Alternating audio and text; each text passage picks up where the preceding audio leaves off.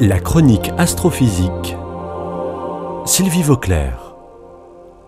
Et si l'eau que nous avons actuellement sur la Terre provenait du Soleil? Cela semble une boutade, et pourtant il y a peut-être du vrai là-dedans.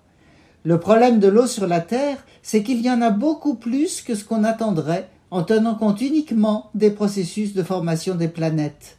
En fait, la Terre a beaucoup plus d'eau que toutes les autres planètes, elle en est couverte à plus de 70%. Et c'est évidemment très important pour la vie. Il y a eu beaucoup de discussions et de recherches à ce sujet. Les scientifiques pensent que cette grande quantité d'eau a pu être apportée soit par les comètes qui ont pu percuter la Terre dans le passé, soit par les astéroïdes, soit les deux.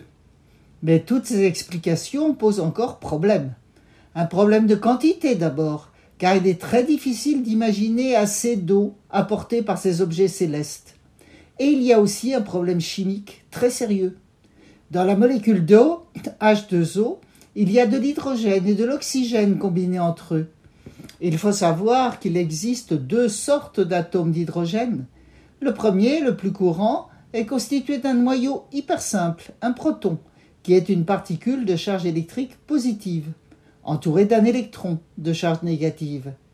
Mais il existe aussi des atomes dont le noyau est constitué de deux particules, un proton et un neutron, et toujours un électron autour. C'est de l'hydrogène lourd, qu'on appelle aussi deutérium.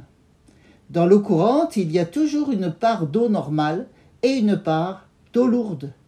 Et voilà le souci. La proportion d'eau lourde dans l'océan ne correspond pas parfaitement à celle des comètes ou astéroïdes. Il y a donc autre chose à découvrir. C'est là que le Soleil a peut-être eu son rôle à jouer. Des chercheurs de l'Université de Glasgow ont pu étudier les couches superficielles de certains astéroïdes et ils y ont trouvé beaucoup de molécules d'eau concentrées en surface. C'est l'équivalent de 20 litres d'eau par mètre cube. Et ce qui est intéressant, c'est que le pourcentage d'eau lourde dans ces couches superficielles se rapproche de celui des océans terrestres. Quelle peut être la raison de la pollution superficielle en eau de ces astéroïdes? Eh bien, ça peut être le vent solaire. Il s'agit de ces particules envoyées en permanence dans l'espace par le Soleil qui conduisent en particulier à nos aurores boréales. Les flux de particules sont plus ou moins importants suivant l'époque, c'est ce qu'on appelle le cycle solaire. Mais ce qui est sûr, c'est qu'ils comprennent énormément d'ions hydrogène, c'est-à-dire de l'hydrogène qui a perdu son électron.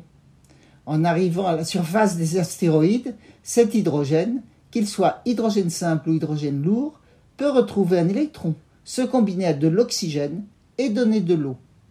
Voilà donc pourquoi a émergé cette idée a priori bizarre que l'eau de nos océans pourrait, au moins en partie, provenir du Soleil.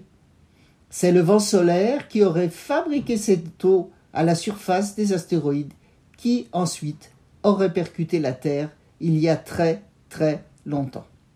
Il reste évidemment à confirmer tout cela par plus d'observations et de calculs.